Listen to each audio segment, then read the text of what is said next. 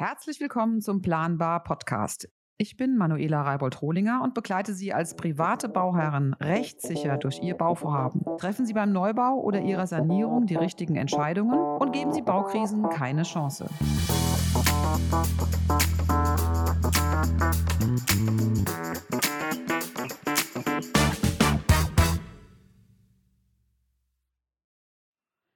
Ja, hallo und herzlich willkommen zu einer neuen Folge unserer Podcast-Reihe Planbar.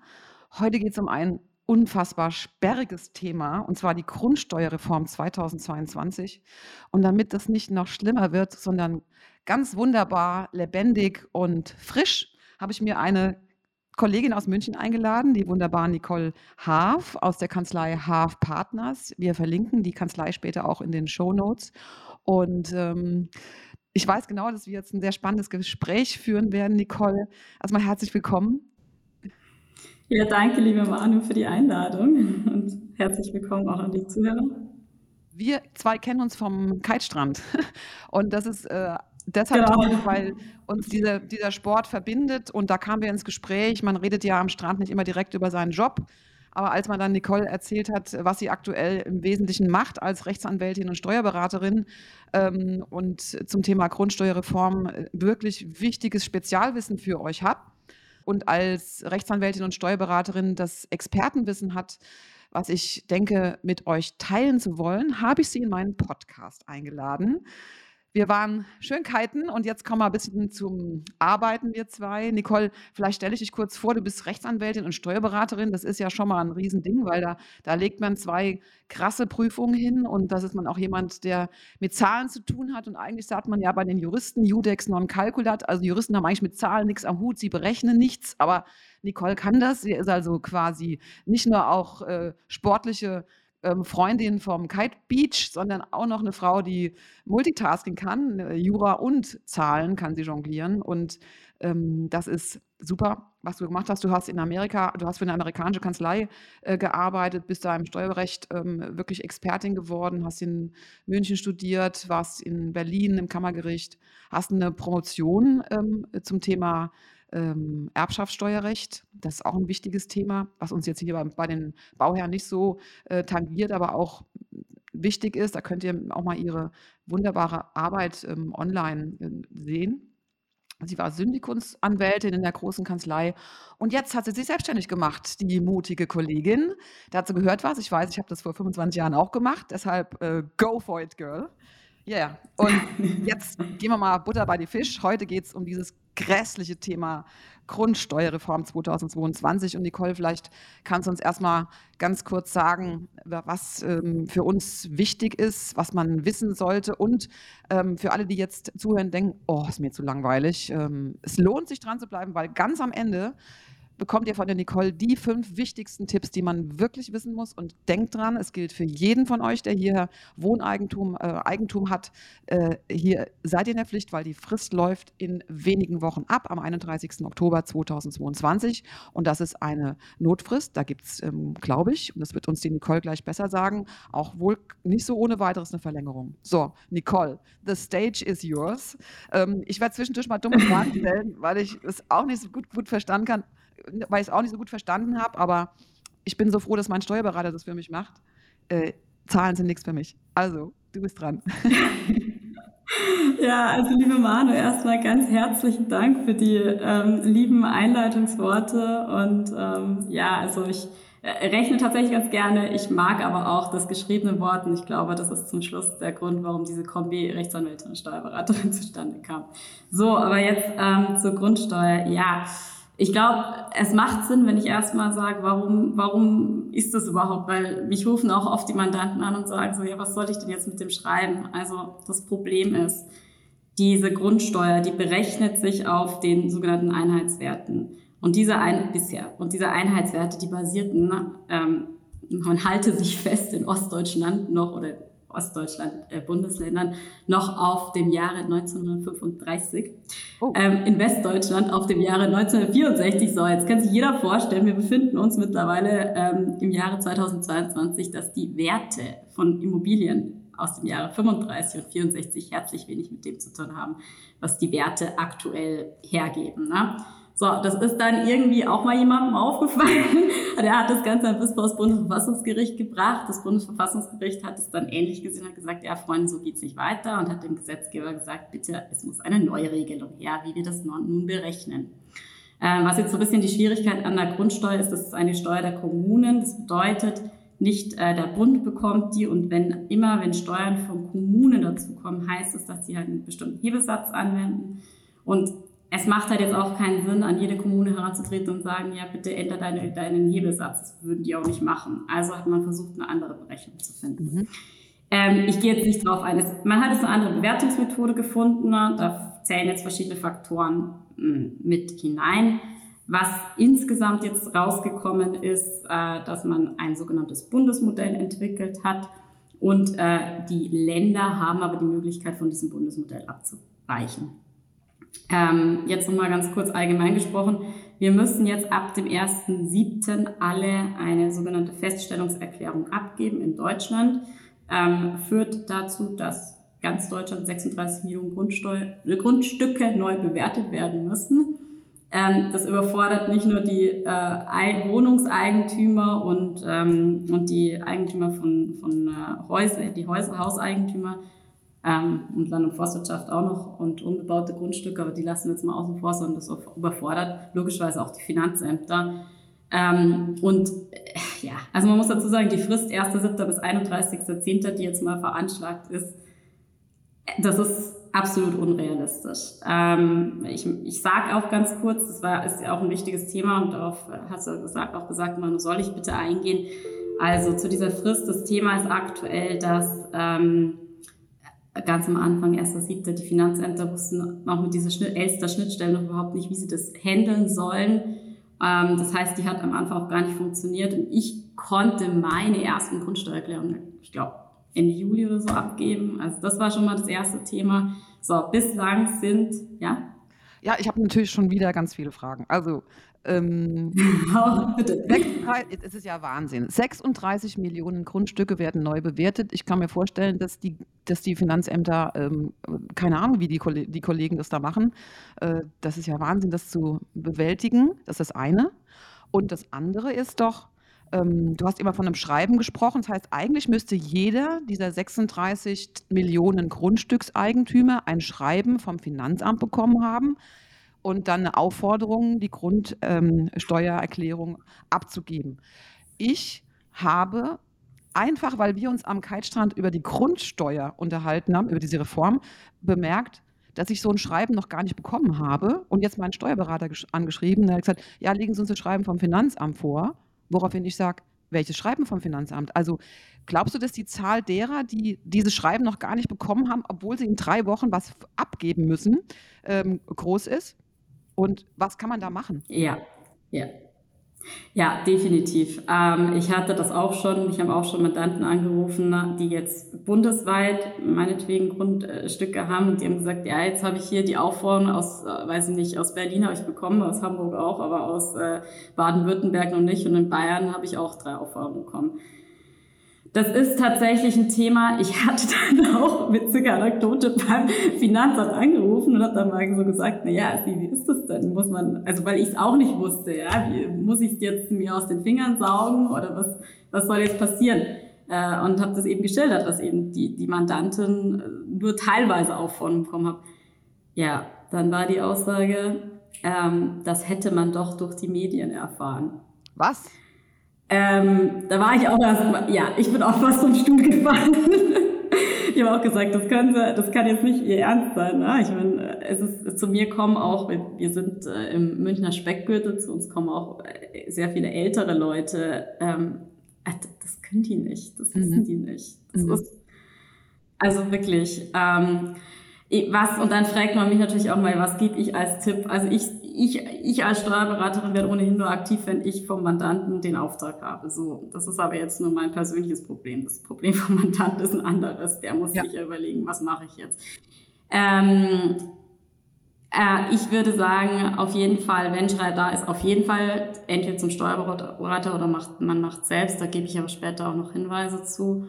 Oder wenn man es nicht bekommen hat, ähm, dann mal tatsächlich beim Finanzamt anrufen. Wir haben nämlich alle, ich meine, bisher haben wir auch Grundsteuer bezahlt. Ne? Ja. Ähm, wir haben alle noch die Grundsteuerbescheide, dass man wirklich mal beim Finanzamt anruft und nachfragt, wie ist das? Und ich habe es auch schon erlebt, ähm, dass teilweise die Finanzämter gesagt haben, ja, wieso, da haben wir doch schon Schreiben erlassen. Und äh, das stimmte aber nicht. Also ohne den Finanzämtern zu nahe zu treten, ich glaube, das mit der Überforderung ist schon gar nicht so weit hergeholt. Mhm. Und ähm, ja, jetzt zur Frist zurückkommend, ich habe, ich wollte vorhin nochmal ähm, bei der Grundsteuer-Hotline anrufen, da war ich in der Warteschleife, bin ich durchgekommen. Also der, unser Finanzminister hat sich letzte Woche schon geäußert und hat gesagt, es ist sehr wahrscheinlich, dass die Frist verlängert wird. Warum? Bisher, also wenn man den ganzen, sag ich mal, Medienauftritten ähm, Glauben schenkt, dürften so ein Drittel bisher abgegeben worden sein. Es ist, es ist völlig unrealistisch. Völlig unrealistisch. Also meines Erachtens keine Chance. Also es gibt eine Grundsteuer-Hotline, das ist ja schon mal gut. Da gibt's eine, es gibt eine Grundsteuer-Hotline. Da gibst du uns später auch noch die Nummer zu. Komme ich ne? noch drauf zu super. sprechen. Super, super. Komm, ja, ja, es gibt mehr. Ich komme ich, komm ich, komm ich drauf zu sprechen. Komm ich drauf. Genau, also das mal ganz kurz zur Frist. Meines Erachtens, das könnte sogar, ich weiß jetzt nicht, wann der Podcast rauskommt, vielleicht ist dann sogar schon, ähm, schon veröffentlicht, dass die Frist verlängert wird. Also es ist sehr, sehr wahrscheinlich, dass das nicht der 31.10. bleibt. Okay, aber wir, wir werden es auch hier dann aktualisieren. Wir werden es auch hier aktualisieren, dass die Hörer wissen, ähm, okay, Zurückmarsch, Marsch. Es wird jetzt der 31.12. oder vielleicht auch 31.3.23. Ich weiß, geht es überhaupt ins nächste Jahr rein? Keine Ahnung. Ich vermute erstmal 31.12. Also mhm. nächstes Jahr wird das ja, denke ich nicht. Aber ne, ja. das, ist, äh, das ist realistisch. Okay. Genau. Ja, also dann hätten wir das Thema Frist mal aus dem Weg geräumt. Ja, genau.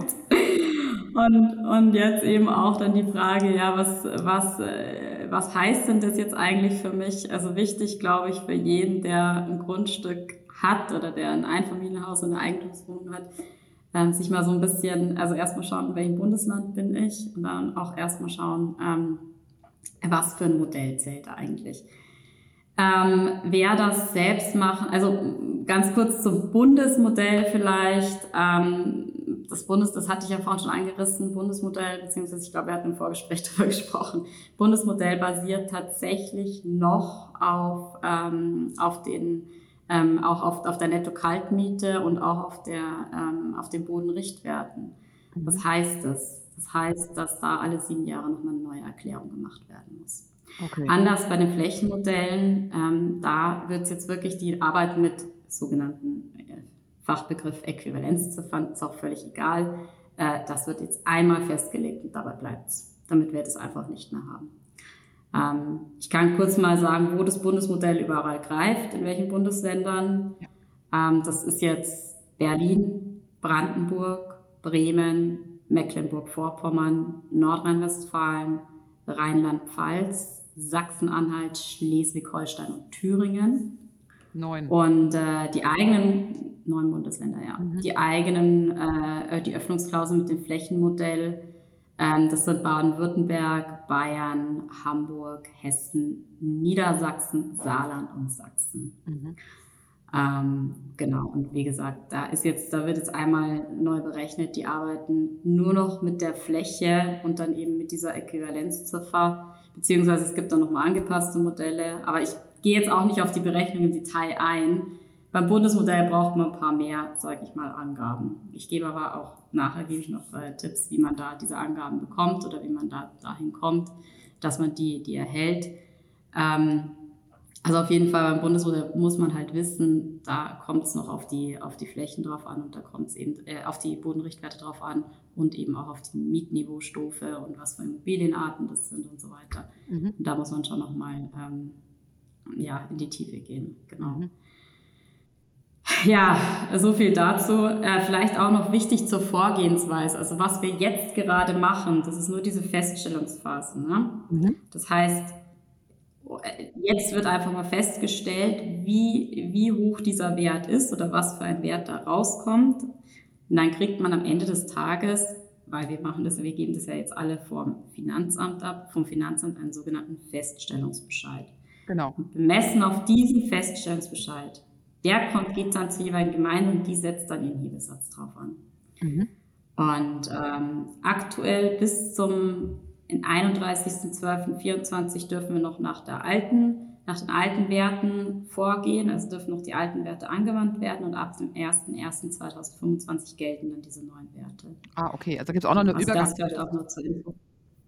Ja, genau. Deswegen machen wir ja das Ganze. Also es ist jetzt so, ab dem 01.01.2022 gilt dieses Feststellungsverfahren und die Werte, die festgelegt werden ab dem 01.01.2022, ist auch noch wichtig. Jetzt zum Beispiel, wenn, hatte ich auch schon öfters, ähm, wenn man jetzt erst zum meinetwegen zum 30.11.21 sich, sich ein Haus gekauft hat. Ja, dann ist man ab dem 1.1.22, sobald man als wirtschaftlicher Eigentümer im Grundbuch eingetragen ist, verpflichtet, eine Grundsteuererklärung abzugeben, eine Feststellungserklärung. Wenn man jetzt meinetwegen ähm, erst zum 30.03. oder 31.03.2022 eine Immobilie gekauft hat, dann geht es noch an den Voreigentümer. Ah. Und das oh. ist genau auch Genau, also das ist auch wichtig zu wissen. Jetzt, oder wenn man zum Beispiel, haben wir auch, wir haben ja auch viele ähm, ja, Schenkungen ähm, von Kindern an ihre Eltern, äh, von Eltern an ihre Kinder. Ähm, und äh, da war auch schon öfters die Frage, ja, wie ist das denn? Wir haben das doch erst im April an unsere Kinder überschrieben. Ja, genau, also da müssen es halt die Eltern noch abgeben. Mhm. Und erst ab, ab, ab April eben die, die Kinder, genau. Das ist auch noch wichtig zu wissen. Ähm, ja, genau, das ist so diese ganze, sag ich mal, das, der, der Grobumriss. Ähm, die Frage, die auch oft kommt, kann ich das denn auch, ähm, also weil jeder oder manche kennen das ja vielleicht noch von der Einkommensteuererklärung, kann ich das Ganze in Papierform abgeben. Ähm, also ich sage, ich bin da sehr froh drum. Die Finanzämter sagen mittlerweile so bitte nicht. Die sträuben mhm. sich auch dagegen. Gott sei Dank. Nachteil für die Grundstückseigentümer ist halt, man muss das jetzt alles über Elster machen. Elster werden viele vermutlich kennen von der Steuererklärung. Muss man sich halt vorher registrieren. Ähm, es gibt, also wie gesagt, zu mir kommen hier im Münchner Speckwirt, wir haben so viele Rentner, die einfach kommen und die, die stehen da und denen sind, also die haben fast Tränen in den Augen, weil sie sagen, was soll ich denn jetzt machen und, und lesen diese Frist und ja, also da in den Fällen würde ich wirklich sagen, zum Steuerberater bringen. Ja, ja, ja. Ähm, und sich Hilfe holen. Okay, wie ist es denn, ja. wenn das ist jetzt total wichtige Information, dass es dieses Bundesmodell gibt. Neun Bundesländer machen das einheitlich nach dem Bundesprinzip und die anderen machen das nach dem Flächenprinzip, die anderen sieben. Ähm, und Jetzt ist die Frage, wenn jemand glaubt, okay, ich, kann mich bei Elster anmelden, damit habe ich kein Problem. Vielleicht kannst du uns mal kurz sagen, was da in, in der Regel abgefragt wird. Ähm, mhm. wahrscheinlich Grundstücksgröße und so weiter. Vielleicht kannst du uns das mal kurz zusammenfassen, damit man überblicken kann, worum man sich kümmern muss, wenn man diese äh, Erklärung dem Finanzamt gegenüber ähm, vorlegen muss. Weil ich finde es immer ganz gut, wenn man, bevor man dann online geht, schon mal weiß, was ich bereitlegen muss, damit es los, losgehen kann, wenn ich mich jetzt da gleich anmelde. Ja, das wäre tatsächlich auch eines meiner, meiner Tipps gewesen, was Unterlagen notwendig sind, die man eben, ähm, die man eben vorweisen muss. Also wichtig ist, was man braucht, auf jeden Fall dieses Aktenzeichen. Und da kommen wir jetzt auch wieder zurück. Ne? Du hast gerade gesagt, ja, Aufforderung schreiben, ey, ich habe noch gar nichts bekommen. Ähm, wie gesagt, dann am besten sich einen alten Bescheid nehmen, da steht das Aktenzeichen drauf und auch beim Finanzamt anrufen. Ganz rotzfrech einfach zum Hörer greifen, hilft alles nichts. Ne? Mhm. Ähm, dann die Lage des Grundstücks, Adresse logischerweise.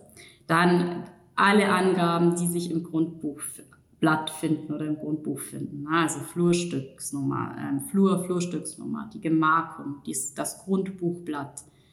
Ähm, die, die, die Grundstücksgröße logischerweise, ähm, und bei Wohnungseigentum, weiß nicht, inwiefern man da jetzt bewandert ist, Wohnungseigentum ist ja oftmals immer nur ein Bruchteil. Da hat man immer nur einen Bruchteilanteil an einer Flurstücksnummer ne? oder ja, genau. Grundstück. Und das muss mit diesem Bruchteil muss man halt eben auch noch angeben.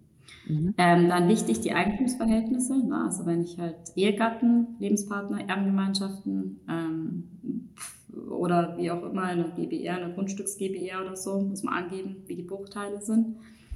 Ähm, dann die Wohnfläche, komme ich auch noch darauf zu sprechen, Wohnfläche ist ein Thema, ne? also wie man das angibt.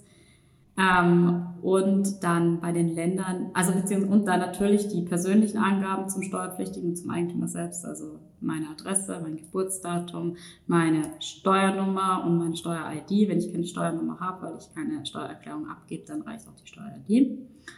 Ähm, und dann bei den Ländern im Bundesmodell braucht man natürlich noch den Bodenrichtwert, das mhm. Baujahr und äh, die Angaben zur Grundstücks Art, also Eigentumswohnung, zwei, äh, Einfamilienhaus, Zweifamilienhaus, äh, Mietwohn, Grundstück, Eigentumswohnung, äh, ja, Geschäftsgrundstück gibt es auch noch. Ähm, und dann eben noch welche bei den, genau, also das und das sind jetzt mal so, sag ich mal, der grobe Überblick.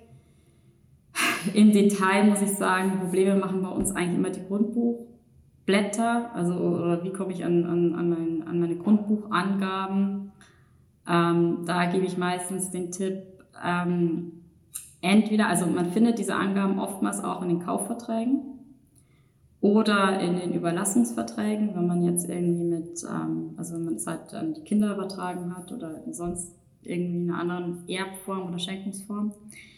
Ähm, was aber auch eine ganz gute Info ist, die, also was, was man den Bundesländern schon sagen muss, die haben tolle Internets, also wirklich teilweise extrem gute Internetseiten einge eingerichtet. Okay. Und da findet man dann ähm, wirklich pro Bundesland sowas wie den, also in Bayern gibt es den Bayern-Atlas, in Berlin gibt es das Geoportal Berlin, in Hessen Geodaten Online, äh, Niedersachsen Grundsteuerviewer, Nordrhein-Westfalen Grundsteuer Geodaten. Also da kann man, da gibt man, die Adresse ist variiert ein bisschen von Portal zu Portal, aber man gibt die Adresse ein dann spuckt einem das System die ganzen Daten aus. Super. Das ist ein wichtiger Tipp, ähm, dass man das online machen kann. Aber ich glaube, der Knackpunkt ist die ähm, Wohnfläche. Und vielleicht soll man da jetzt nochmal ja. drüber sprechen. Das äh, ist ja am Ende das, was dann auch äh, mein Geld kostet, ne? Ja, ja, naja, ich würde schon sagen, die Grundstücksfläche und die Wohnfläche in Kombination ja. macht's aus. Ähm, das, das kostet Geld am Ende des Tages, ja. Ähm, also bei der Wohnfläche ist es so, kriege ich auch auf die Frage, ja, wo kriege ich die denn her? Ähm, ich sag's mal so, bei, bei ähm, neueren Immobilien ist es in Anführungsstrichen verhältnismäßig einfach. Warum? Weil man halt die Baupläne hat und oftmals, also ich finde es ganz schön, weil in den Bauplänen sieht man ja dann schon so quasi die Küche, da ist die Quadratmeterzahl angegeben und vom Bad und vom Flur und so und das rechnet man halt alles zusammen. Und dann hat man zum Schluss diese gesamte Wohnfläche. Ähm, manchmal habe ich auch schon gesehen in den Bauplänen, ist die Wohnfläche auch insgesamt gemäß der Wohnflächenverordnung angegeben. Fehler habe ich auch schon gefunden. Es ist, variiert aber auch ein bisschen. Ja, ja.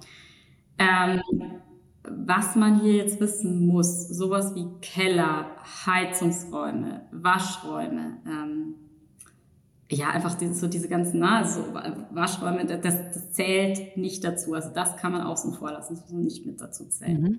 Treppenhäuser zählt auch nicht mit dazu. Ähm, tricky wird's dann noch beim Dachboden. Warum Dachboden?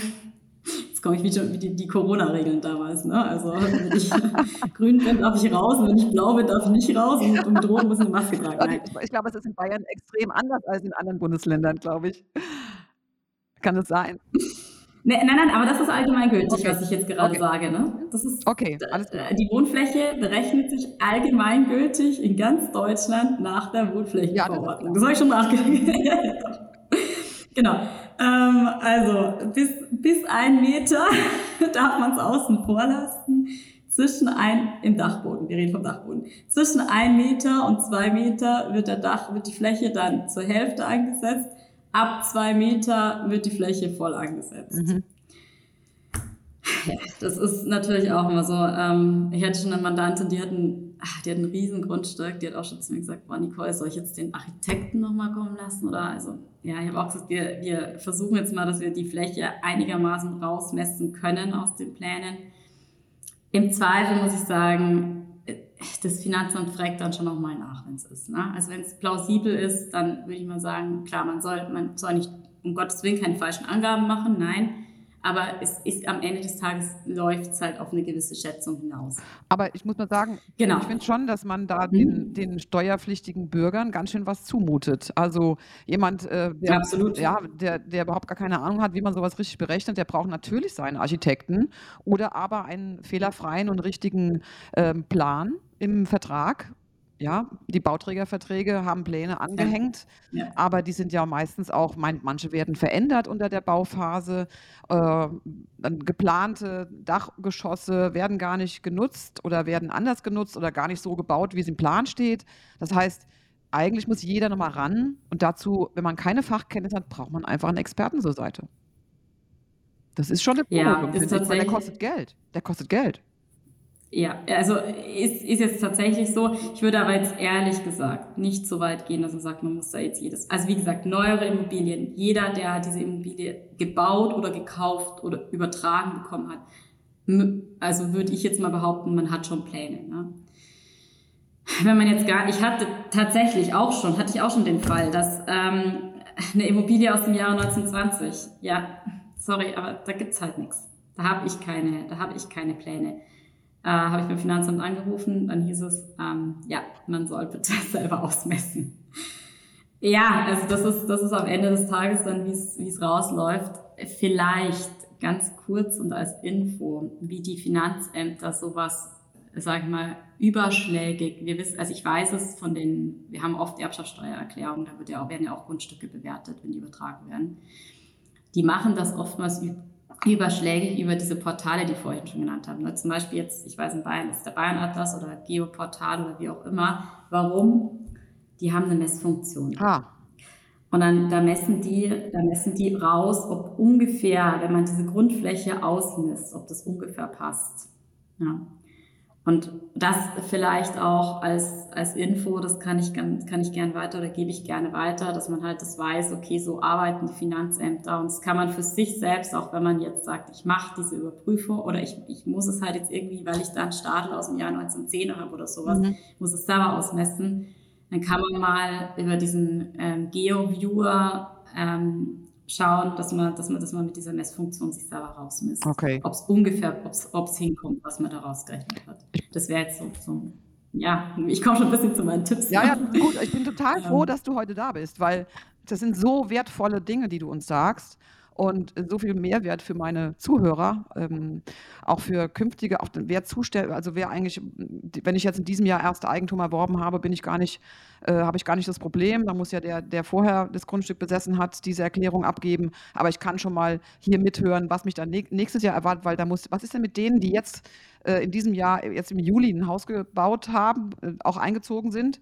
ähm, müssen die dann im nächsten Jahr was abgeben? Oder wie? Das ist ja jetzt in diesem Jahr geht es ja quasi an den vorherigen Eigentümer. Was ist dann im nächsten Jahr? Woran orientiert sich denn dann das?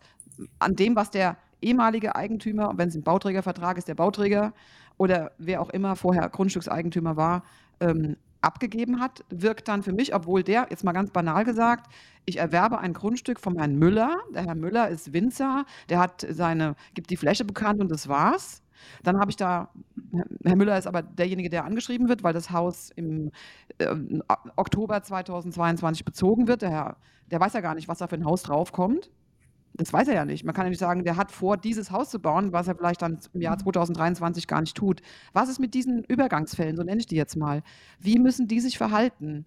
Ähm, welche Tipps hast du da? Hm.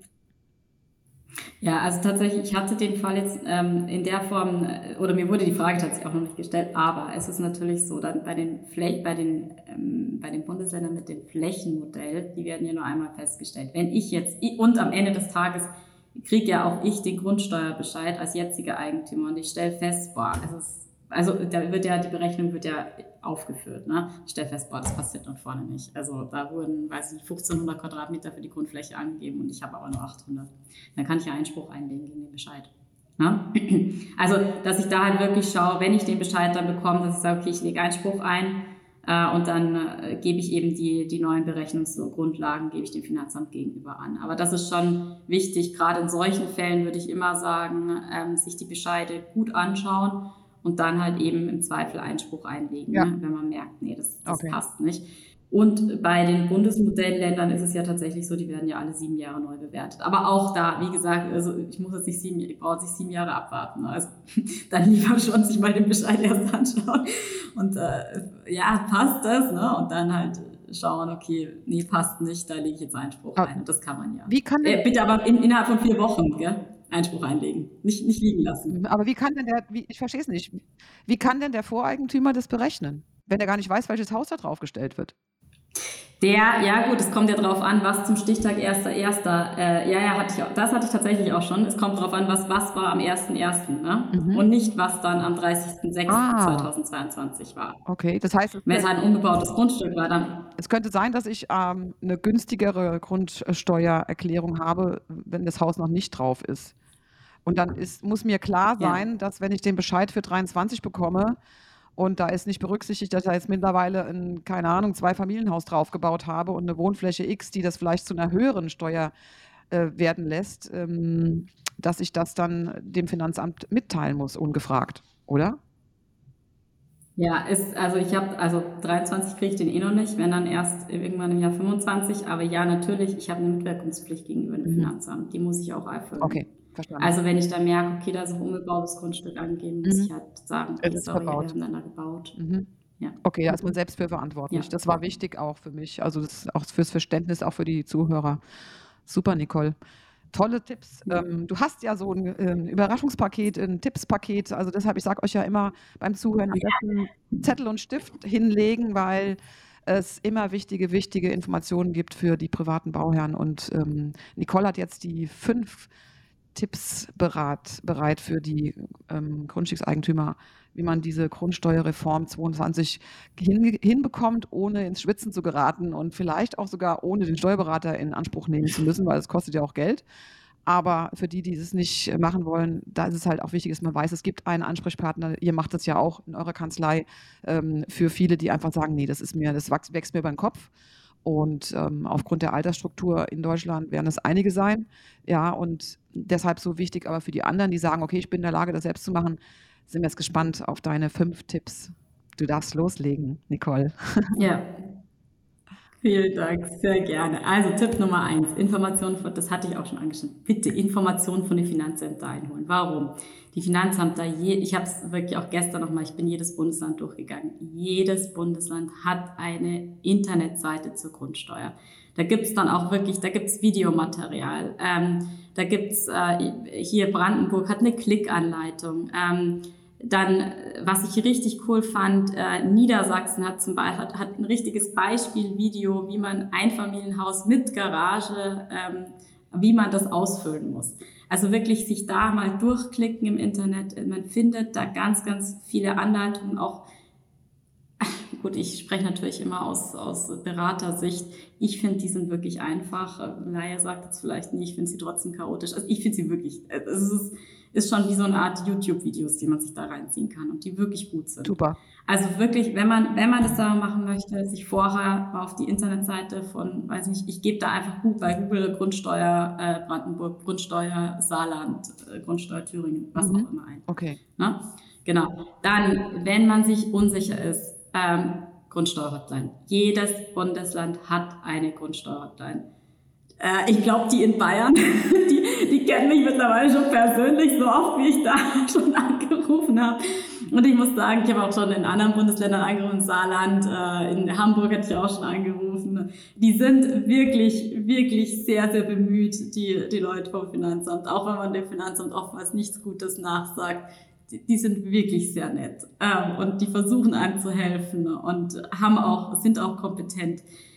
Äh, wenn man jetzt da nicht weiterkommt, dann nochmal, ähm, dann wirklich bei dem, den sich den Bescheid raussuchen, bei seinem zuständigen Finanzbeamten anrufen. Da ist es manchmal ein bisschen schwierig, weil die ja so schwer erreichbar sind oder schlechte Geschäftszeiten haben. Die Hotlines, muss ich sagen, die sind eigentlich schon zu den üblichen Geschäftszeiten gut erreichbar. Super. Was einige Bundesländer, was auch cool ist, die haben noch so eine Chat-Funktion. Ich habe die aber noch nicht ausprobiert. Also wie, wie die funktioniert, kann ich, habe ich keine Erfahrung, kann man aber mal ausprobieren, mhm. wenn man schnell eine Info.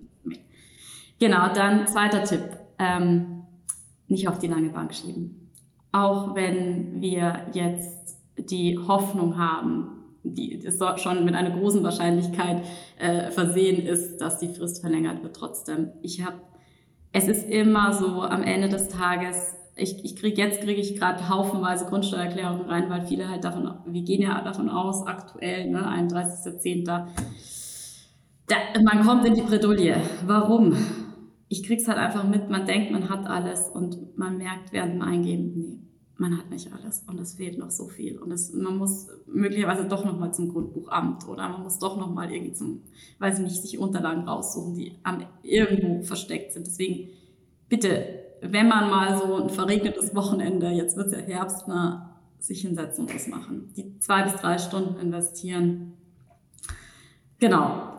Tipp Nummer drei, Unterlagen. Was brauchen wir alles? Das hatte ich vorhin ja kurz schon gesagt. Ich reiße es nochmal an. Also, Aktenzeichen, Lage des Grundstücks, also sprich Adresse, ähm, alle Grundbuchangaben, ne? Flurstücksnummer, Gemarkung, Grundbuchblatt, ähm, dann äh, wirtschaftliche Einheit bei Wohnungseigentum, Grundstücksgröße.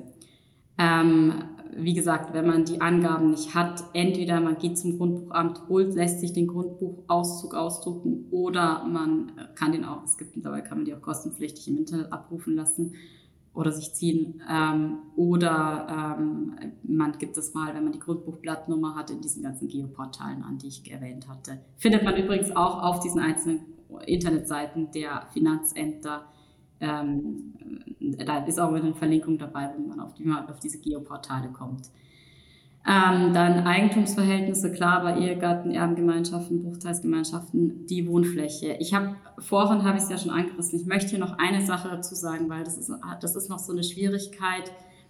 Ähm, wie ist es denn mit Garagen ne, und mit so Neben, ne, wenn man jetzt irgendwie noch einen Schuppen auf dem Grundstück hat oder halt, keine Ahnung, äh, Scheune, wie auch immer. Ähm, da ist es immer wichtig, dass man, also es gibt Bundesländer, die sagen, die wollen nur die Anzahl der, der Garagen wissen. Es gibt Bundesländer wie Bayern, die geben eine Freigrenze von bis zu 50 Quadratmetern. Ähm, andere Bundesländer machen bis zu 100 Quadratmeter. Und dann muss man auch schauen, dass da, also ich weiß jetzt in Bayern so, man darf dann nur die Differenz angeben. Also wenn jetzt der Park, mein Dreifach-Parkplatz 70 Quadratmeter hat, dann gebe ich nur 20 Quadratmeter mhm, an. Okay. Weil 50 habe ich ja frei. Ja. So, es ist jetzt schon wieder so super technisch, da würde ich auch empfehlen, bitte auf die Internetseite genau. schauen und sich die Anleitung zur Anlagegrundstück rausholen. Ähm, wichtig auch noch, äh, weil den Fehler hatte ich auch schon gesehen, Stellplätze sind nicht anzugeben. Mhm. Stellplätze sind tatsächlich schon in der Grundstücksfläche enthalten. Okay. Das sind nur Garagen, Tiefgaragen okay. Und auch keine Carports, auch nicht anzugeben. Ähm, Schuppen haben auch eine Freigrenze von 30 Quadratmetern. Okay, super. Zum auch wissen. Tipp Nummer vier. Genau. Bin ich gespannt. Ähm, Tipp Nummer, das, das war eigentlich tatsächlich auch schon mein Übergang zu Tipp Nummer vier.